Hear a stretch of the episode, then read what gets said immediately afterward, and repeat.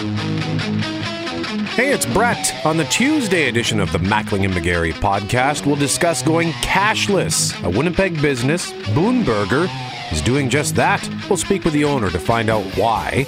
And then we'll have coffee and talk about how much cash we are actually using these days. Also, need an idea for a good summer read? Chris Hall from McNally Robinson joins us with five ideas on great books for the season. And the Winnipeg Fringe Festival is set to begin. We'll talk to the festival's producer, Chuck McEwen, about one of the biggest annual events in the city. I need dollar, dollar, dollar, cash? Are you uh, someone who can reach into his wallet and have a few bucks at a moment's notice, or are you a plastic guy? I will generally use debit, but I do always try to have cash on me. For example, my barber, Tony's Barbershop on Regent, cash only. So I have to have cash, and it's half the time I always forget to grab cash, and then I got to run to the bank. But I also, when I go golfing, even though I can use debit at the golf cart, if I'm buying a drink from the, the beverage carts, I still prefer to use cash. It's just easier, it takes less time, I find, to do that, especially now that my the tap on my debit card is dead. It's conked out on you? Yeah, it's conked out. Yeah, it's conked out on one of mine as well. Well, a local restaurant has taken cash off the menu when it comes to paying the bill. Boonburger is going cashless, preferring to accept payments by debit and credit only. To tell us about why Boonburger is going cashless, we are joined live on 680 CJOB by the owner of Boonburger, Thomas Solberg. Mr. Solberg, good morning to you, sir. Hi, how you guys doing? Very well, very well. Thank you very much for joining us this morning. So I guess we'll start with a simple question. Why are you doing this? Well, I guess we just started seeing a trend of uh, uh, more and more people paying with uh, debit and credit card, and um, and the amount of money we have to spend in order to manage cash is quite a- astronomical. When you think of the few people that actually have to pay with cash, so we have to pay a manager at least ten hours a week uh, to do deposits, get our cash trades ready, buy coin from the bank. Um, it just really exposes us to, to, to so much liability for just so few people wanting to pay with cash. So we just thought we would make the switch. And it kind of seems, if you look internationally, that already Scandinavia is looking at going completely cashless in the next few years. Well, I mean, uh, one of the most popular and successful companies on the planet right now is Uber. They they don't handle cash whatsoever. Yeah, there you go. So it, it, it is happening. We're just a little bit ahead of the curve, and and uh, well, we're hoping we're on the right side of it. And you know, not that you know cash is going to make a, a, a resurgence, but uh, but that it's that it's actually going to be fading out. Now, Thomas, you say to the Free Press, quote, there are very, very few people that come in who are basically wearing their tinfoil helmets and don't have cell phones or credit cards or debit cards and say, I only have cash. So if you do prefer to use cash, and we're actually going to speak with somebody at 745 who does prefer to use cash, does that mean that you're a tinfoil wearing conspiracy theorist? No, no, and and I and I mean and and and obviously I was having a playful you know discourse with the free press when I said that, and obviously I understand that there are people that that prefer to, to use cash and that don't have credit cards or debit cards, and and, and that's okay. And actually, we have made a provision for those people. Um, we will actually sell them a gift card. So if they come in with twenty dollars, and we can sell them a twenty dollar gift card. So for now, we, we, there is a loophole um, um, because we, we, we obviously want to, you know, we understand that not everybody has gone cashless, but but we have in the sense that we don't we don't carry any any any float or any coin on the premises. So so that is a tiny workaround that we still allow. But uh, but this by no means uh, is meant to shame anyone that uh, that that doesn't have plastic. So Thomas Thomas Solberg, by the way, is the owner of Boonburger. He joins us now, and they've gone completely cashless. Uh, Thomas, are there tips involved at uh, your your establishment? Yes. Uh, do, do, customers still leave tips in cash from time to time? Yes, absolutely. So uh, they, they still leave some cash tips, uh, but most of the cash is, oh, sorry, the tips is left on on the the, uh, the debit machine or or credit card Right. transaction. Right. Now, we have a question here from somebody who is asking, uh, and I'm just wondering if you've already had to look into this or maybe anybody's asked you this. Tim asks at 204 780 6868 It is not against the law to not accept cash in Canada? Correct. Yeah, it, it's uh, you don't have to accept cash. So it's not against the law to you can do whatever you you can accept uh, food stamps if you want to whatever form of payment. Exactly. Yeah. Yeah. It, you don't even have to accept credit card or debit card or yeah. Exactly. Like you don't. It, it's not. It's it's not determined what exactly you have to accept. Uh, uh, but but you don't have to accept uh, standard forms of payment. Thomas, thanks for this, and uh, we appreciate you joining us so early on a Tuesday morning uh, to share the story with us. What's the day look like for you? What time do you guys open over there? Uh, we open up at uh, 11 a.m. and uh, we're we're open till uh, till nine at night. Before we let you go, Thomas, actually, I I, I am I admit I, I have not been to your establishment, uh, but I'm always into trying new places. Boon Burger, what is Boon Burger all about? Well, we're uh, uh, Canada's first uh, all vegan burger cafe. So uh, we have uh, um, burgers, hot dogs, uh, poutines, milkshakes, soft serve, but, we're, but it's all without animal ingredients. And with the the reason I guess I, I am curious is you know plant based burgers of course have been big in the news lately with A and W launching the Beyond Meat burgers. So what's your thought on fast food getting in on vegetarian and vegan friendly burgers? Well, you know, I, I think it's great. I think it's really just opening the door for my type of business, and I think it's just it's just pushing it more in, in, into the forefront. And I think it's great what A&W has done, and it's been received so well. So I'm I'm kind of excited for the future. Yeah, the more mainstream those things become, the more popular they become at specialty locations like yours. And uh, maybe you should let us know where you are before we let you run here, Thomas. Uh, 79 Sherbrooke Street. 79 Sherbrooke, Boon Burger, the location. Tom, Thomas Solberg, thank you very much for joining us today. We appreciate the time. Hey, thanks for, for taking the time to, to talk to me. I appreciate it. All right. Thomas Solberg is the owner of Boon Burger. Once again, they are going cashless, but you can, if you do walk in there and you want to buy a meal and you don't have plastic or you don't want to use it, uh, because I, I know a lot of people are con- they're kind of scared about the fact that these RFID or whatever thing scanners. Yes. Like now you got it when you go buy a wallet. The wallet that you just bought, does it come with that protection? I don't think so. I didn't even think about it. That's something I didn't even know was a thing until I went to buy a new wallet early last year, and uh, some of them had built-in protection for these scanners. So I know that a lot of people are, some people are shying away from using plastic because they don't want their information to get And I, stolen. I was thinking about that for my trip to Chicago coming up at the end of the month uh, about getting one of those travel wallets with that protection. But I just brought a brand new wallet. Didn't even didn't even think about it. I have been to places that do cash only. That's still a thing. Yep. And in fact, there was a place that I went to and I refused to sit down and get my hair cut because they were cash only. So why don't we get everybody together, get their take on this whole idea of going cashless? Is Canada headed towards a cashless future? I think this is a conversation we had when Interac showed up on the scene. I was in the restaurant business uh, during that transition period, and I couldn't believe how many people were frustrated when they come into a restaurant that I worked at.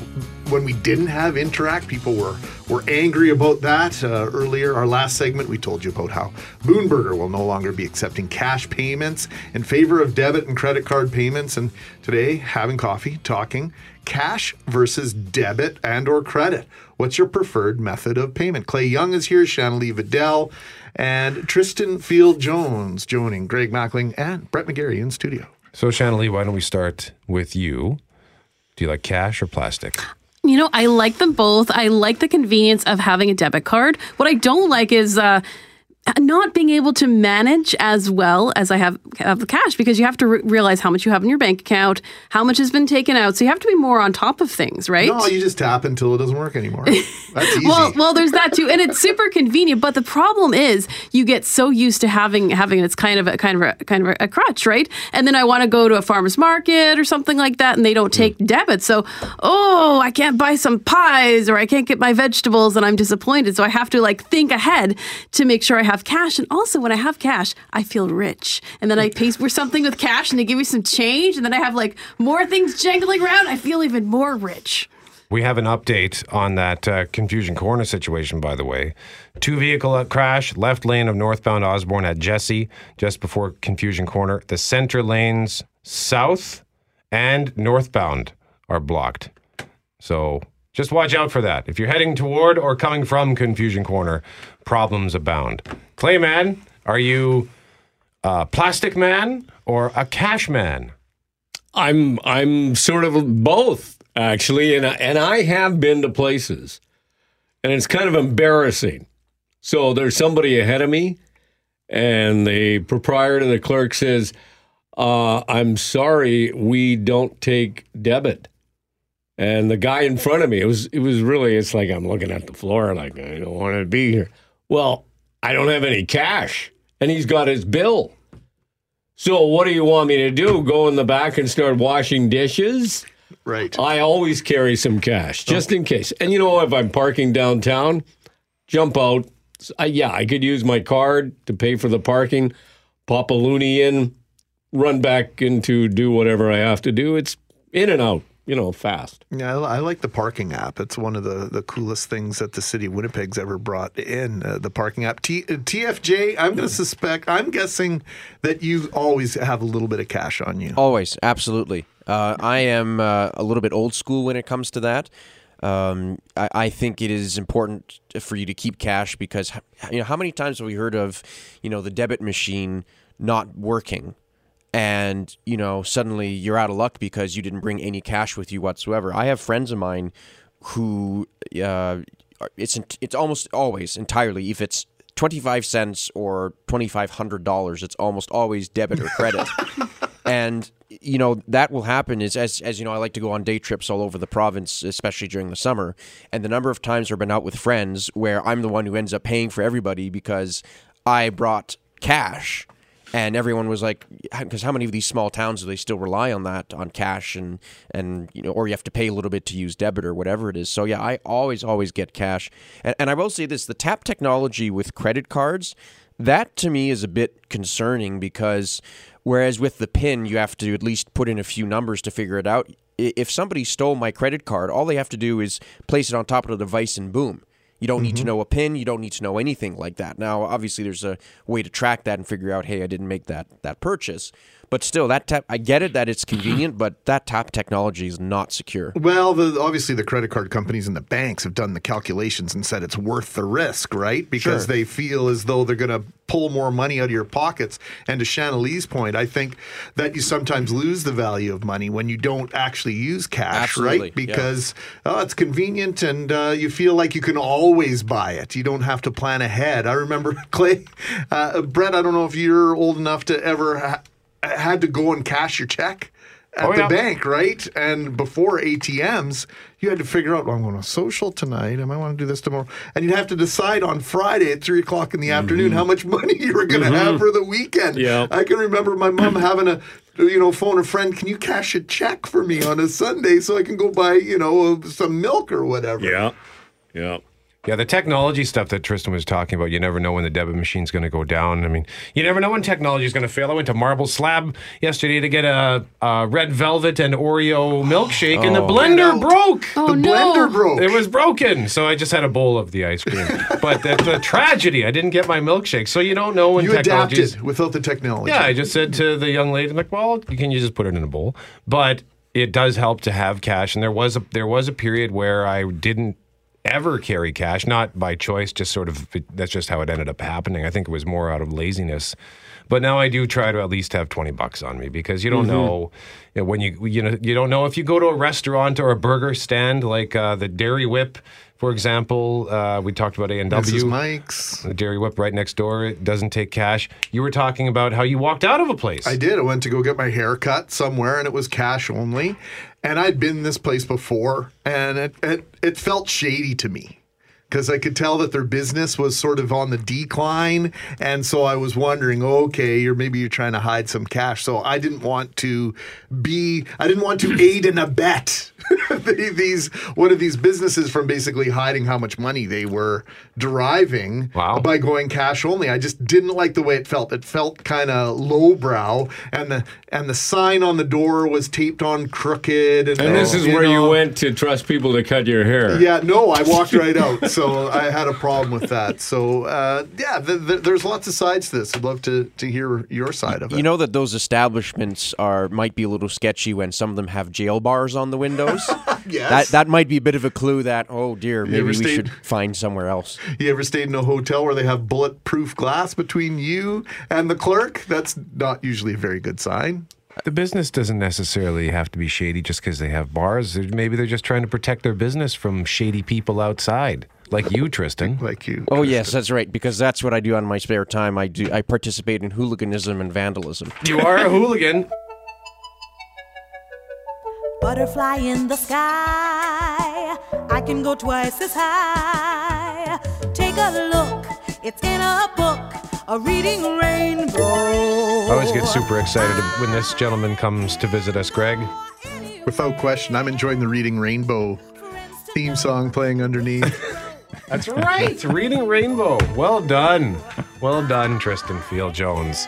Yeah, hey, if you're trying to decide what book you should take along on your vacation this summer, Chris Hall from McNally Robinson is here with his summer reading inspiration. Mr. Hall, welcome. Thank you. Thank you for having me. So you got five books there. Mm-hmm. Is it? Uh, you always bring something for everyone. Yeah. Uh, so which one would you bring? You know what? I would be most likely to bring uh, a novel by uh, Linden MacIntyre. Um, Linden MacIntyre is very well known from his CBC years, Fifth Estate.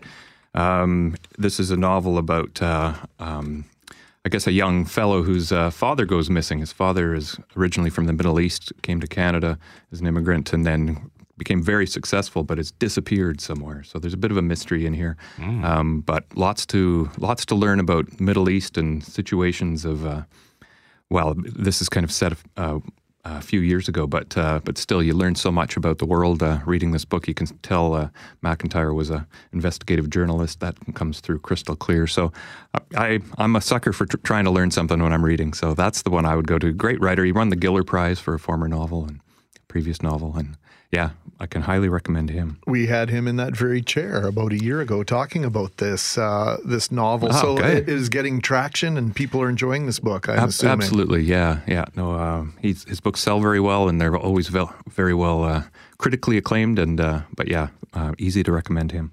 Now, I'm looking at uh, your website, McNallyRobinson.com. There's a segment right on the, the home page that says Summer Reads with a whole bunch of ideas. Uh, a couple of them are uh, that I see are right in front of you Oh, here. look at what. What's theft by finding?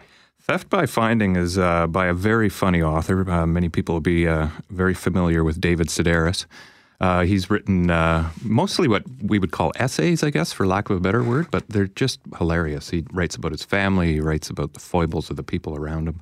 Um, it's laugh out loud stuff. Now, this one uh, goes back in time a little bit. It's his diaries from 1977 to 2002. So, kind of before he became a or had a career as a very successful author. So this is back to uh, you know him, him in development, I suppose. This one's a little less laugh out loud, although there are moments when you do laugh out loud. What he's really good at is is just finding the foibles in people. He he just um, he meets people, he talks to them, and then he just tells that story, and, and it's just it's amusing. It it uh, brings a smile to your face. We we all have these little foibles, and uh, they they make us human, and and so. Uh, Theft by Finding is the perfect title. Um, it's not really his stories; he's kind of stealing other people's stories, but he just tells them so well that it, it's just uh, it's it's really uh, it's a great book. Um, but you could start with any book by David Sedaris over the summer; you'd be laughing. Maybe uh, the his Christmas book you could save for Christmas, but. Uh, uh, yeah, holidays on ice is what it's called. But uh, but you know, anything else, it's good good stuff. What is it that that makes a, an author like that so good at telling and, and sharing a story, whether it's a, a life experience or or something that's been stolen from someone else's life? Yeah, I, I don't know. There's a, a mystery uh, to that. The people are born storytellers, we say, and uh, and you know, some a lot of them you can see, or they will talk about people in their lives that they grew up listening to a mom or a father. And we have no idea who these people are, No, but we exactly. want to learn more, right? yeah, exactly, absolutely. So they're just they're just born and surrounded by storytellers, and they just become storytellers. That um, that's that's certainly one uh, one factor I hear kind of over and over from these these people. But uh, yeah, there's um, there's some great storytellers. I think we know a few, probably each of us, right, in, in our own lives. When you go on vacation, do you prefer to bring a book or do you do the e-reading thing? I always bring a book. I'm I'm biased that way. I had an e-reader for a while to try it. I um as much I, as much as anything, holding that device in one position for the entire time and only moving your thumbs was almost physically constraining. I got kind of cramped. um, I like to move around, hold the book in different ways, and things like that. I don't know. I, I hear people a lot talking about I love the real book, and I'm certainly that way. I uh, I it sits on my bedside table or my coffee table. It's part of my life for the week or so that I, I read it. It reminds me during the course of the day you see it and it, you're reminded of what you read about it last night. There's it occupies a piece in your life and and there's something about an e-reader. The the novel just sits there and it's kind of out of sight, out of mind um, while you're not reading it. I think there's a big part of the physical presence of a book. I think it's funny. I often say that people will research and spend more time finding the perfect book for their vacation and invest more of their personal time in that than they will in their RSPs in a brand new stove or fridge for their for their kitchen that they're going to have for 10 or 15 years. So what is it that so indelibly con- connects us uh, and or connects books us and our holidays and our vacations. Why do we like to read so much on on a vacation, whether it's to the beach or to the cottage or on the plane? I think there's a, a lot of things you could start to say about that. Um, I mean, we're not.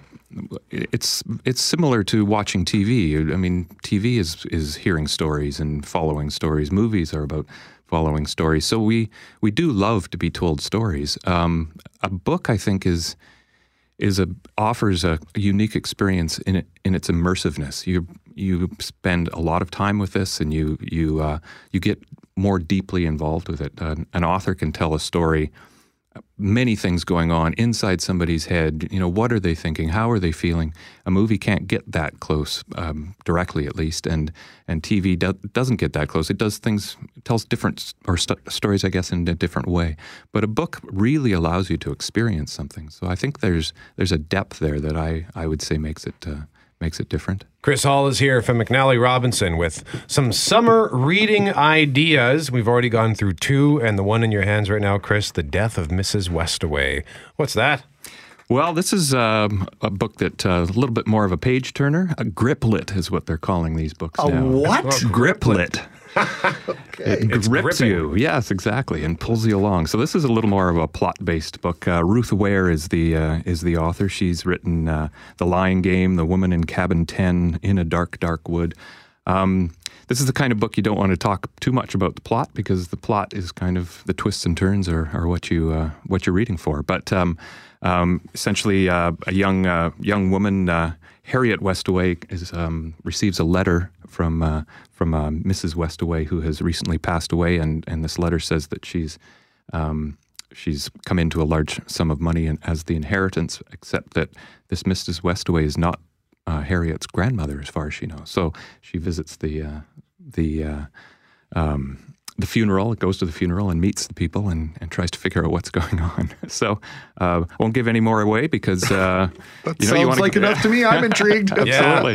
Yeah, and there's a lot of books like this. The- These are the you know this is the girl on the train kind of um, phenomenon. That book came out and then it was made into a movie, and and these books have become very popular. They're not new by any sense, but they but they're really the uh, the books that sell a lot. Great for the the summer. A little bit dark for me, but uh, um, there seems to be a, a big taste for dark books where bad things happen. Well, what's beside it? What, there's something called Cold Skies. That doesn't sound any lighter. It's a lot lighter. Uh, Thomas King takes his mysteries a lot uh, less seriously. Um, this is the uh, the Dreadful Water series. So uh, his uh, his detective is named Thumps Dreadful Water, and uh, it's played very light. Even there's a um, there's a few d- bodies that turn up. Of course, you can't have uh, a mystery w- without the bodies. But um, but uh, Thomas King is the author, and he's he's very well known. Has serious books as well as light light fiction. Um, but he just has fun with this one. Tries to uh, Dreadful Water in this case tries to figure out um, there's a there's a new technology that's come to his his town. Uh, Chinook is is the town where he's uh, uh, where he is, and uh, there's a company that's come in. They have a new technology for extracting water from the from under the ground, and uh, and this technology, I guess, is very valuable. People start to uh, straight start to drop dead in the uh, competition to uh, to extract the resources and so on. So there's there's probably more than uh, more than the uh, just a straight ahead uh, mystery going on. There's probably a few uh, a few messages, but uh, that's all right. It's it's done with a very light touch. So, Fantastic. uh, quite quite different than Ruth Ware, which you know, very dark. Now the ca- the clock is always against us. So Uh-huh. if you can give us a synopsis of that fifth book you have in about forty five seconds, that'd be awesome. Sure. Well, Peter Mayle uh, made his name uh, writing books about Provence, the year in Provence, Encore Provence. This uh, he passed away unfortunately in January. This is a book called My 25 Years in Provence, and it's really just a series of little snippets from his 25 years. It's charming. Uh, there's no other word for it. Um, I recommend you pair it with a nice rosé in the evenings. oh, you're you're- pairing you're pairing wine with books now. I like right. that, Chris. Because you're going to get hungry and you're going to crave some rosé, and if you're drinking in the morning, you're going to need a really good cup of coffee. Well, Chris Hall from McNally Robinson, thank you so much for the suggestions. I definitely want to check out that Mrs. Westaway book. Uh, that sounds like it's right up my alley. I love a good yarn, uh, but so many suggestions, and you can get more at McNallyRobinson.com. And more importantly, go visit them at Grant Park Shopping Center or at the newish location at the Forks, right? How's that going? It's going very well. It's uh, we're very pleased with how people have responded to it. All right. Well, we're very pleased that you could come see us today. We always love having you on. We'll look for an excuse to bring you back soon. Chris Hall uh, joining us from McNally Robinson. I don't want to be accused of uh, uh, hy- hyperbole here, but I think our next topic of conversation, the Winnipeg Fringe Festival, which opens tomorrow, has in a great sense shown Winnipeg what it can be when it is at its very best. Chuck McEwen is the festival producer. And uh, Chuck, uh, can I just thank you for maintaining this festival and giving us this sneak peek in the Exchange District in particular as to, to what things could be like if, if we could just keep the momentum going. Not 12 months of the year, that might not be possible, but uh, for a majority of the year. So thank you for that, Chuck. Well, it's, I I would love to take the credit, but I'll I'll also pass it along to all the hardworking staff. We have over 800 volunteers, and not to mention the 180 so performing companies. 800 volunteers. How many how many people are involved in all do you think with all of the the performers and, along with the volunteers? Yeah, we're at about 830 with the volunteers. We're probably around 700 to 750 individual performing artists and stage managers, directors, plus about 130 staff members this year. So it's a large team that puts the event together. And of course, we couldn't do it all unless Winnipeggers who, who flocked to the Fringe from the very first year came out to support independent new work and took that chance and enjoyed that creative process every summer. You mentioned uh, from the get go that this was popular. I can remember riding a rickshaw from Memorial Park all the way to the Exchange District for the first Fringe Festival after working at. Uh, uh, we, we used to do this thing with all the different restaurants in Memorial Park. I can't even remember what was called then at the end of a very long day and just being absolutely blown away by what was getting started there. So from the get go, this was popular, Chuck?